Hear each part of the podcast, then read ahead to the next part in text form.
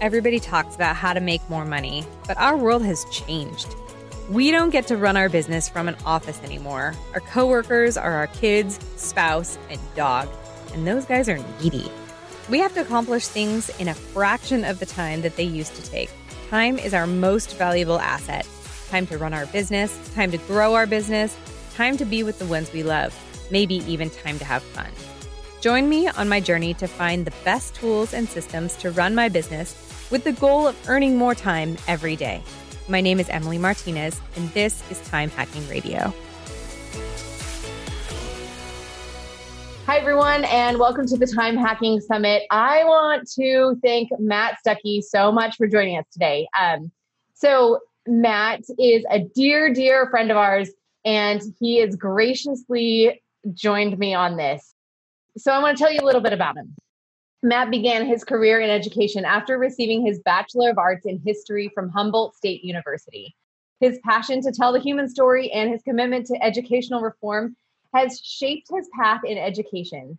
In his 16 years as an educator, 13 as a credentialed teacher, Matt has worked as a substitute teacher, site test coordinator, classroom teacher, social science department lead, head coach, and educational consultant. Matt currently works at Vista High School as a U.S. history teacher and a criminal street law teacher. I'm curious about that. His experience supporting and leading educational teams includes actively cultivating the growth of a professional learning of professional learning communities, instructing within a co-teaching model, mastery-based grading, project-based learning, challenge-based learning, and the inquiry design model. These have allowed him to continuous, continuously grow as an educator and a leader. Matt is the lead teacher and co creator of the challenge based learning program at Vista High School. Matt was a founding teacher of the Personal Learning Academy at Vista High School, a pilot program that integrates interdis- interdisciplinary, personalized, project based learning. In the inaugural year of the Personal Learning Academy, Matt collaborated with a team of eight teachers to create a standards based, contemporary, and relevant curriculum with cross curricular projects in the humanities, mathematics, and science. As a teacher at Vista Focus Academy, he worked with at risk students in an effort to bridge the achievement gap and create a foundation of success that would lead to high school graduation. Matt has always sought to be an advocate for underserved populations. Matt is a graduate of National University and holds a single subject teaching credential in sci- social science. I also have to add he was student he was teacher of the year and I don't know why that's not in there. So up your bio, Matthew. so, um knowing I have an insider's look at your life and knowing that I totally forced you into participating in this because you have so much good information to share with these people. So, um, you know, let's jump right in. Um, okay. This is a weird time. People, uh, parents are way more involved in their children's education than they ever have been, and it's freaking people out. And so that's why I wanted to have you on here to um, discuss the sort of upper grade, what what's going on with upper grade. So, can mm-hmm. you tell me about Steph? What what's going on? Sure. Let me let me just start by saying that it's you know it's an absolute pleasure to be here and an honor to you know be part of what you're putting together. So I'm always happy to give whatever insight I have. So um so thank you for letting me be here.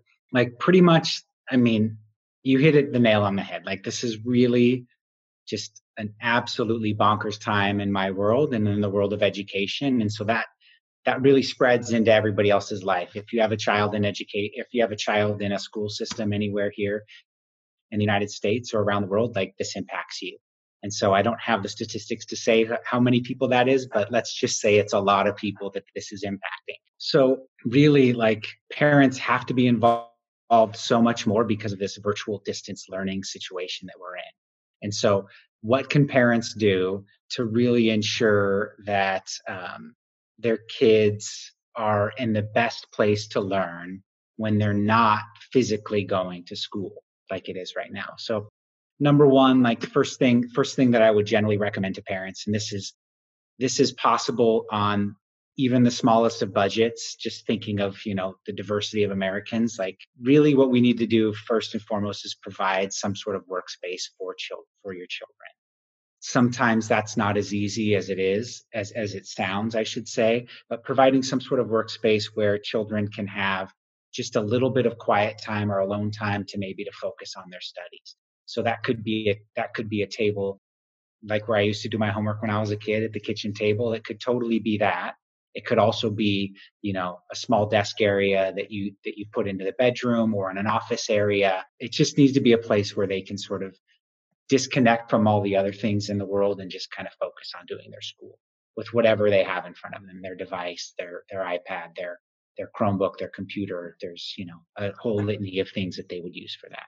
So that's the i think that's simple but I, I think it's something that people kind of overlook. They just assume that their kids will you know figure that out right? I think it's having a plan for that is really important. My second thing on my list is it's going to sound like a teacher, but you've got to create and maintain a schedule with with your with your stu- with your children at home while they're doing school. So just like they'd be on a schedule at school in the upper grades, you know, period by period, they they have a class, they have a break, they have a class, they have you know a break, they have lunch, they have time to meet their friends, but they just you know, in terms of rotating from class to class, it's it's essential that that that that that a schedule like that is maintained so, and what I really mean by that is, is I, you know, talk with a lot of parents over the last, you know, five months. And, and so there's this perception that if, if school is at home and school is virtual, that school actually can be anywhere.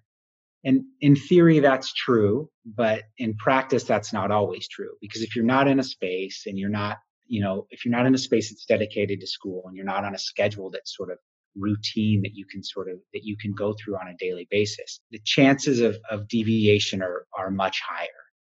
As an example i had a student that left on vacation today and won't be back till next week and, and under normal circumstances there's you know things that they have to go through with attendance and and now it's just well i can take my stuff with me and still do my work and my fingers are crossed and i'm hoping that happens but there's always you know some issues there two more things. I'm I'm awfully long-winded generally. So the third thing on my list is just to try to learn the tech, and that's not easy. And there's really no there's no easy tech out there. I really I don't believe that. All tech requires a little bit of, of knowledge and a little bit of sort of messing around with it. So, but I do think it's important that you learn the tech that your students or that your children are using. So, um, for example, my own children use, you know, various things, you know, things like Class Dojo that some of you may have heard of, or something like the Google Classroom that a lot of other people may have heard of. And so being familiar with how all of that works and the interactions that are available on there is really important for the parents so that they can so that they can stay on top of that and help their students if they have any if they have any issues at all because as you can imagine tech support for those things at a distance for schools is hard to provide and teachers can only provide so much from a distance. So, I mean, when I'm in the classroom, I deal with tech issues nonstop and I can fix those things because I'm right there. But from distance, it's not, it's not as simple. And then the last thing that I'm going to put there, this is important for all things in life. It's just not just, not just when you're trying to help your kids through virtual school, just ask for help if you need help. And so most people, they're afraid to admit when they don't have things figured out and it's it's just it's a it's a normal it's a normal fear that people have but when you don't have things figured out it's okay to ask for help to reach out to a teacher or reach out to a friend that you know um, has a handle on this or hey what are you doing with that? Um, you know what are you guys doing in terms of your schedule like with your neighbors and things like that? I just i think it's really important that especially in this sort of like social distance a virtual world that we try to connect with people and try to sort of learn from people where we can in a safe way, of course. But um, those are just some a few of the tips that I would recommend for parents. uh, so, understanding that older grades uh, should mean more independence, should mm-hmm. I, I know. Um, what should parents be looking for that might indicate that their kids need help? Yeah, that's that's that's fantastic. And so this this goes um, this this is this is true in normal circumstances too. It's not just true in this distance learning. So my first my first thing that i that i wrote down was to know your kid. And i know that I, I mean, I, of course we know our kids, right? But like, it's really important to sort of just to really tune in on on those on on their sort of day to day and just know your kid. Like if something's a little off, like ask them and, and sort of just dig into those little things. Normally and under normal circumstances, we often just, especially in the upper grades, this is, this is prevalent in the upper grades. We just trust that our kids have it figured out. They're to, you know, we get a progress report every, every six weeks or so. And as long as those things look good, we just trust that everything's going okay. But I do know as, a, as an upper grade, as a high school teacher, that six weeks of great grades can be eliminated immediately from two weeks of just, you know, tuning out and, and, and having to catch up. And, and then that starts to snowball. And so just know your kids and pay attention to the little signs that are unique to your, to your own child, right? I think that's pretty simple. Um, check in with teachers through email. I mean, email is I'll get to this in a little bit, but email in the virtual environment is is even more time consuming than it ever was before. So, um, but if you have a minute and you just want to check in, like it's really important. And and every teacher I've ever encountered in my life appreciates these check-ins because at the upper grades they're few and far between, and it could just be something simple, you know, an email to me that says, "Hi, Mr. Stuckey, my name is Emily Martinez my my child is in your third period class. I just want to make sure that everything's going okay. It seems like everything's fine. Just checking in with you and and if you could give me an update on their progress. Super easy. And i can i can respond to that in a few minutes. Um, and teachers really appreciate that. So um, like i said they're few and far between but that's one way t- to find out for sure. And then the last thing and every school district has some sort of parent portal or some sort of parent access to you know, their student schedule, their grades, and those sort of things. And often they there's little progress um, indicators that you know their grade is trending up or their grade is trending down or their grade is sort of you know just trending in a sort of you know or and it's not moving a whole lot it's just staying where it's at. So those sort of things are really important. If you just check in on those and you don't have to do that every day. You could do that once a week at the end of the week and just check in and see that everything's going the way you know where you think it should be going. And if something doesn't look right then talk to your kid about it. And then um, if you know if your kid's like my kid they'll say i don't know. And then you have to you know dig a little bit more. And then you have to maybe ask the teacher if that's if that's something that you would like to do. So but those are three things that i think are really important for interventions. And and you know there's no tried and true anything because every child is a little bit different. So if you know your child and you you uh, periodically check in with the teacher and then just go ahead and check on your um, on their on your student's account through the parent access you know that would be i think you'd be in really good shape. Awesome. So um what do you see or you know what are you seeing right now or maybe that you think will happen? Um the parents are getting stressed out or maybe making a bigger deal about something that you know doesn't isn't that actually a big deal like, does that happen? Are the people over involved and too stressed? I mean, it's weird. People getting stressed about their kids. I know, but still. totally right. Um, yeah, there's. I mean, right now, I mean, uh, there's a lot. There's a lot of anxiety around around uh, education and just. And the number one thing that I'm going to mention here is is um, and all parents know about this, but the learning loss. So schools, schools in California closed on March 13th and didn't reopen. So, um, until just this past, until, until the fall. So for my school district, it was September 8th. For other school districts, it was, you know, within a three week window of that. Um, so there's a huge learn loss that goes without saying, which always happens over the summer anyway with children. But parents are really worried about it, and and you know, I'm here to just ease those sort of fears. learning loss is normal. Teachers, you know, I speak for I speak for a lot of teachers are professionals and they're they're trained and ready to sort of um, fill those gaps in that. So um, I know a lot of parents are really worried about that. Um, you know, they saw their their child's reading levels maybe dip when they had their first you know reading test of the year, or you know things like that that are little indicators or math scores are kind of a little bit off, and and those things will come back around. They they absolutely will. Um, like anything else with practice and with with you know some care, they will. It, we were in a really weird situation and it wasn't just that schools were closed, it's just it was people were left at home and kids were separated from their friends and kind of isolated and all of that has has a bit of a psychological effect that that has impacted all of this and you know parents some parents will choose to not listen to that but the learning loss will that gap will be bridged um, and and it's across the board every child that attended any school has to or is dealing with that. So including college and and and those upper level like sec you know beyond secondary schools. So i think that's one of the big ones.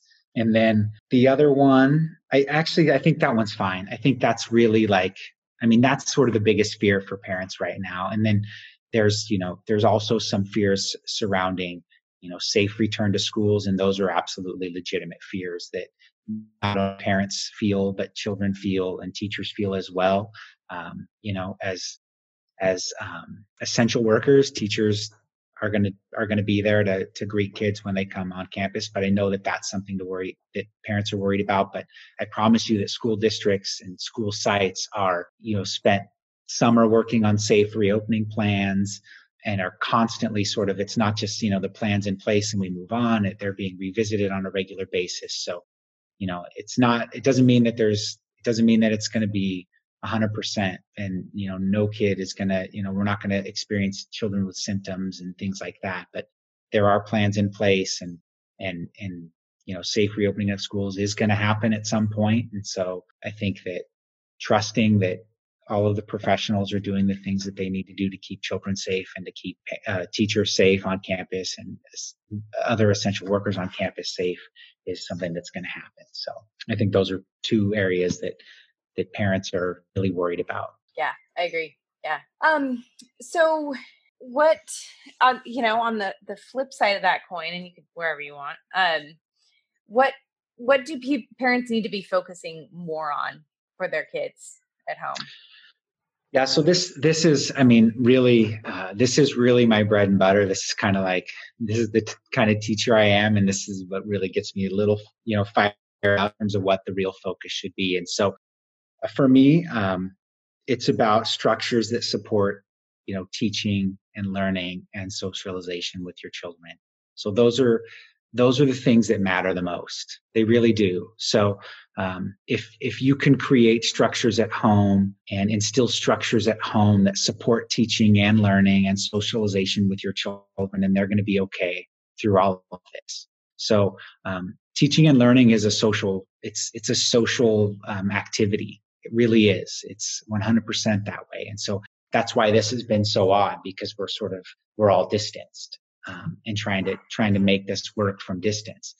But if you can support that um, I think that you know your child's going to be in a far better place, even if they may not understand you know the cause of the American Revolution. I mean, I hope they do, but I'm just saying that you know that's my history teacher coming out. But you know, kind of a basic, yeah. it, it is, you know, it really is, you know. But I, I just think that's it support those things and give them opportunities to or give opportunities to support those and i think you'll be in a really good place well said you touched on this a little bit earlier, but I am curious about, you know, what is an appropriate communication mm-hmm. with teachers versus like overstepping the line. Like, you know, I was sort of thinking about like when my kid is complaining about something, like for me, this is where this thought sort of came from. Like mm-hmm. she complains about something, and I'm like, should I mention something to the teacher, or or just let it like fizzle, you know? But that could, I mean, it really it could go anywhere. So, what are you? What do you think about that? So, as a parent, so as a parent, first I'll start there. Like as a parent, I, I mean, on a daily basis i i have i i go through those things in my own head. I'm like should i reach out? Is this still stepping? You know and, and i'm i'm in the profession. So this is this is what i do for a living you know? And so so i'm always kind of like oh, what am i going to do? And and to be honest with you it's it's not very often that i reach out although occasionally i will. So there's absolutely there's absolutely cases where i do reach out. So part of part of this is is as a secondary teacher part of it is understanding how and when to empower your child to be their own advocate. And so really like that's it's so hard for a lot of teenagers to do. There's no doubt about it. One out of every 10 might just be great at this and it, the number might even be great you know one out of every 25 can do this really well. But the truth is that that's really what we want to do as parents and as teachers we want to empower kids to just to be able to have those conversations with their teachers so that they can start to be ready for the adult world like you know i mean at 43 years old, my mom's not going to call into my office and and talk to and, and, I mean she she might actually, but but truthfully, like we want you yeah, know, we want but we we want to empower our children to do that. So it doesn't mean you stay out of it completely, but you listen to what they have to say, you encourage them to reach out and to sort of solve the problem on their own or or or address the issue on their own. Um, if if they're willing to do it, then you know that it's actually something that that really matters and that they're you know really concerned about or they need to address. Um, if they're not, then you just kind of lay low and, and and see if it comes up again, and then you just keep encouraging that. But I do, I absolutely encourage parents to email teachers. I I I love getting emails from parents, like even even some of the wild ones. I I still like getting them because it it lets me know that parents are involved and that's really important because i know that success in school is is uniquely tied to this sort of you know parent teacher student relationship and it doesn't you know it's it's when one part of that's out of the equation it it, it limits the ability for success. And so that's and, and i know that like as a as a secondary teacher with years of experience i know that that's the truth. And so i encourage parents to to email i'm going to be I can't say that every teacher is going to agree with this, um, but phone calls are actually even better sometimes than email because you get an opportunity to talk and and sort of um, just just to get a, a, little bit of insight and and and and know a little bit more about the parent. And they'll usually they'll usually divulge a little bit more if it's a phone call. They'll talk a little bit more about certain things, and you can kind of find out um, better ways to sort of to help you know their child in the classroom and so because emails are usually pretty sort of succinct you know and so you just kind of get to it and, and move through it um, but i do love a phone call and i almost never get them but um, you know from parents at least i'll get an email and occasionally i'll i'll request a call and it'll work out but um, it's it's absolutely okay to do that, you know. But I do think in the, the in the higher levels, like you want to encourage a little bit of, of your child sort of taking that into their own hands. But definitely pay attention. Makes sense. Mm-hmm. I'm curious now that you've been in school for a couple of weeks, what is working in this whole virtual environment? Everything that we do is working to a degree honestly. So in my world, we're connecting, you know, every, every teacher's connecting through video somewhere, whether it's a, a Google Meet or a Zoom. Those are the two that I'm familiar with. I, there, there may be other, other uh, applications that you can do this with. But so in terms of getting kids connected and sort of showing up, like honestly, like I know that sounds crazy, but um, versus what happened in the spring in the high schools, and what's happening now in the fall like kids kids are showing up and that's really important because in the spring that was not necessarily the case so there was you know long lists of things of of you know students that we weren't having contact with and we were trying to to you know to make contact to make sure everybody was okay you know first and foremost to make sure all of their needs were being met social and emotional um, you know we provide like a lot of schools food services for a lot of students and their families and so we had to make sure that was that that was okay. And so there's a lot in the spring that was up in the air and kids just weren't connecting. But now like kids are, uh, students are connecting with teachers, um, which is fantastic.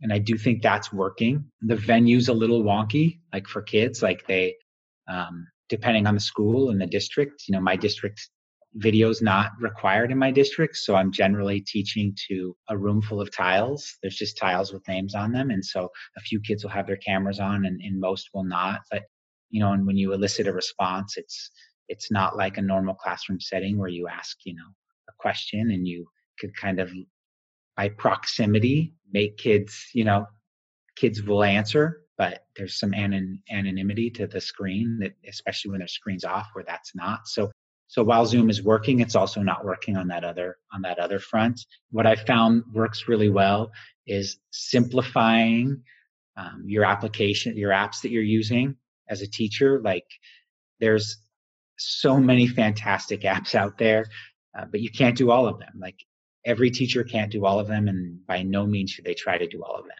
So limiting those and sort of really becoming an expert on the ones that, that are going to help your class get to where you need them to, to be is really important. So that's working if you can limit those things.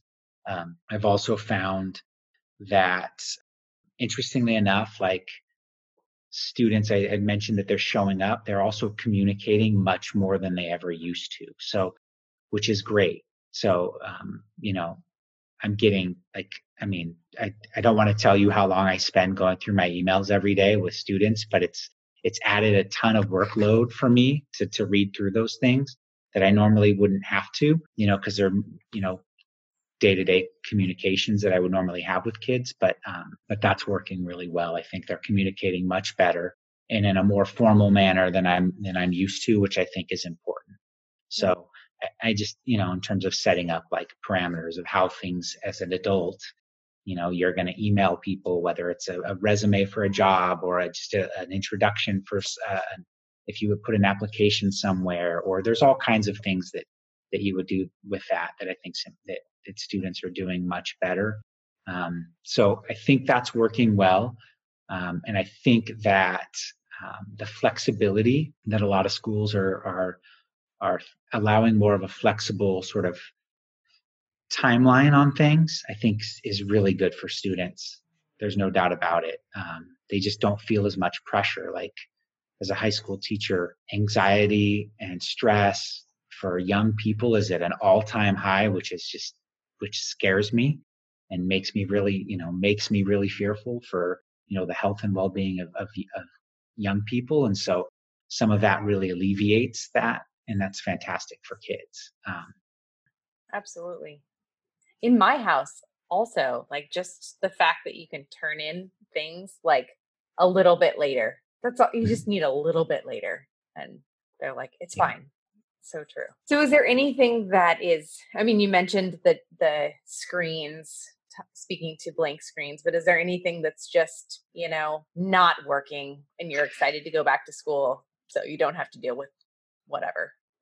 So, I mean, the uh, truly like the one. I mean, I mentioned this before in terms of the social aspect of what I do, but um, everybody knows their own strengths, and my strength as a teacher is building community in my classroom. So it's really difficult to do that without without just physical proximity so you know what i mean it's just it's so hard to do that without kids in the classroom like i in a in a zoom meeting i i can't i can't see what they're doing before they walk through my door. I can't greet them necessarily the way that i would greet them. You know we can't talk about things that are going on at the school like you know oh my gosh did you guys see you know what happened at the basketball game last night for example or something like that. Or um, you know oh there's i mean in high school it's you know you see two kids walking together and you know you you sense that there's some sort of you know romance in the air. So they come in they come into your classroom and you just kind of say oh so like what's going on with you know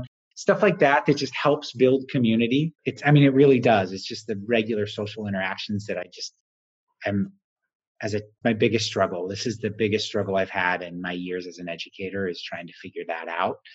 Um, you know i have students that are repeat students that i kind of lean on for a lot of that in my classrooms. Like i'll i'll just sort, sort of have like jovial conversations with them you know before class starts and just to try to bring other people in. But it's it's tough. And that's i mean that's really that's number one. And number two i think i mentioned was um, of course that it's teaching is the is the easiest part. It's it's the hours in between. So if i sleep for eight hours and that's a that's an if like we'll see i don't know. But if i sleep for eight hours and i teach for you know seven hours you know it's all the rest of the time that is spent sort of planning and creating and there's so much front front end work that that goes into this virtual teaching that that's really difficult. That's a tough adjustment. So st- still figuring that out. Yeah. Yeah. So my last question in this part of the interview, I'm kind of you kind of mentioned that like but I want to know what's your life like right now? Like what do you how do you spend your days? Like I I know classroom time, but mm-hmm. are you how much time do you spend meeting with other teachers? Like where are you yeah. getting ideas for all of this new stuff? Like what's going on? So yeah, I mean it's I mean in today's and and in 2020 teaching is is collaboration is a big part of teaching of course and so networking is is is as well a great a big part of what we do here. And so normally you know for the past maybe five years i've spent summers um, networking going to conferences or um, doing consulting work or um, things of that nature um, professional development. And i mean we're talking like a weekend here a weekend there. I'm not like spending two months doing that but but so I've, I've been able to do that and create a network of teachers that I can sort of, that I can connect with all over the country, which is amazing.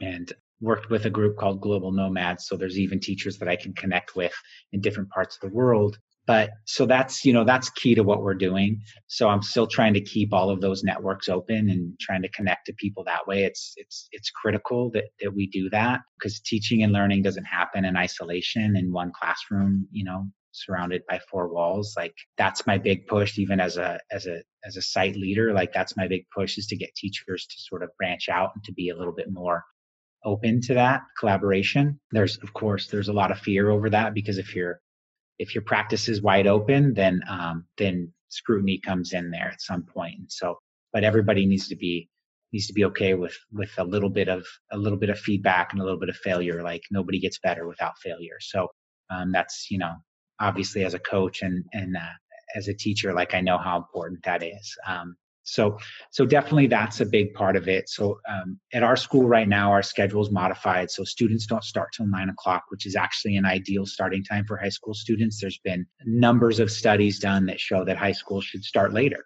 and so we can never convince anybody to get that to happen so just because of parents and work and work, work schedules and kids have to be dropped off and I understand why we don't start late, but the statistics prove that we should. And so now in this environment, we're able to do that. So my day starts at what used to be my normal time of 7.15 and, you know, from 7.30 to, to nine or to, to nine o'clock is, is collaboration time. And so teachers meet, we're meeting virtually. Um, some teachers are on sites teaching so I go into work every day and teach, and there's a handful of teachers at my site that do that. And we're allowed to meet safely with masks and socially distanced. Of course, all of that's happening. So that that's going on on site a little bit, but we're meeting and, and, and collaborating in the mornings and trying to figure out, you know, the best way to deliver instruction, instruction in this environment for students.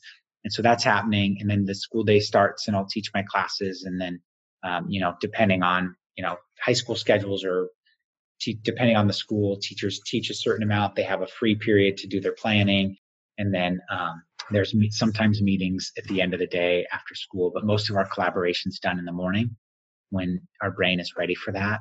So, because after school, our brain's just thinking either about coffee or um, my brain. My brain all day long thinks about coffee, but yeah. but um, you know, but it's just, you know, our brain turns into something else. Like, you know, I got to get home. I got to make dinner. I have to, you know, get my exercise in or whatever it is that, you know what I mean? We all have that stuff. And so, so my, my teaching day is, is a little bit different than it used to be in terms of the collaboration. And I love that that's built in. Um, classes for students have changed a little bit too. We FaceTime is required, you know, face to face time is required, even though their cameras aren't allowed, aren't don't have to be on. So we're, we're required to have um, that face-to-face instruction time. And then you know we break out into small groups and we do you know virtual groups but we can do that with zoom which is pretty amazing. And so we break out into groups and we do work and i'll check in from group to group. And um, and then we have some independent work time during the day where it's sort of like office hours where my you know kids can you know we're still in the same meeting and kids can check in and we can talk about things and we can they can ask um, questions. And so so it's just the structures have, have, changed quite a bit. And some of those things I love, like I would love for the schedule to stay that way. I would love for the office hour type thing to be available for students. So, because often it's like teach from bell to bell so that, you know, because there's so much to cover. And truthfully, like you're always going to have a lot to cover. So, you know, you just got to find out what's really important and cover that. You know, you can't ever cover it all. So, um, although everybody, lots of people try. So so my days changed a little bit. It's the end of the day. There's always a lot more to do than there used to be though. So just to make sure that everything's ready for the next day. Checking links and things that you know, checking the links and we we got something it's called the LMS. It's a learning management system. And so a lot lots of schools have these. We have a brand new one that um, we found out about a week before school started. So Oh, that's good. so learn, so yeah, learning and right. and it's it's a requirement that we use it, which is fine because if it's not a requirement, people won't use it. So, um, but yeah, learning that is is you know that's what I was today when I was at work till four. I was like, I need to leave, but I was just practicing figuring stuff out in there. So there you go. There you yeah. go. Oh man, that's what we do. For sure. For sure. Well, Matt, I want to thank you so much for joining me on the Time Hacking Summit. We kind of went off the time hacking theme, but I feel like this is such an important thing for for parents right now to, you know, get a little insight into mm-hmm. their students, you know, management and what's going on in mm-hmm. their lives. So, I really appreciate you taking your time out of this insane schedule for the Time Hacking Summit. And um, I know you're going to share a little bit more about the technical stuff in our bonus interview. So, anyone who is interested in joining us in the bonus interview, make sure you sign up for the All Access Pass and you'll get the rest of this info. So, thank you. You're welcome. Thank you for having me. Hey, thanks for joining me today on Time Hacking Radio. If you are interested in any of the tips or tricks or tools, that we mentioned in today's episode, please go to our website, resources.timehackingradio.com, where you can find an up to date list of all of the good stuff that I like. And please join us again on the next episode of Time Hacking Radio.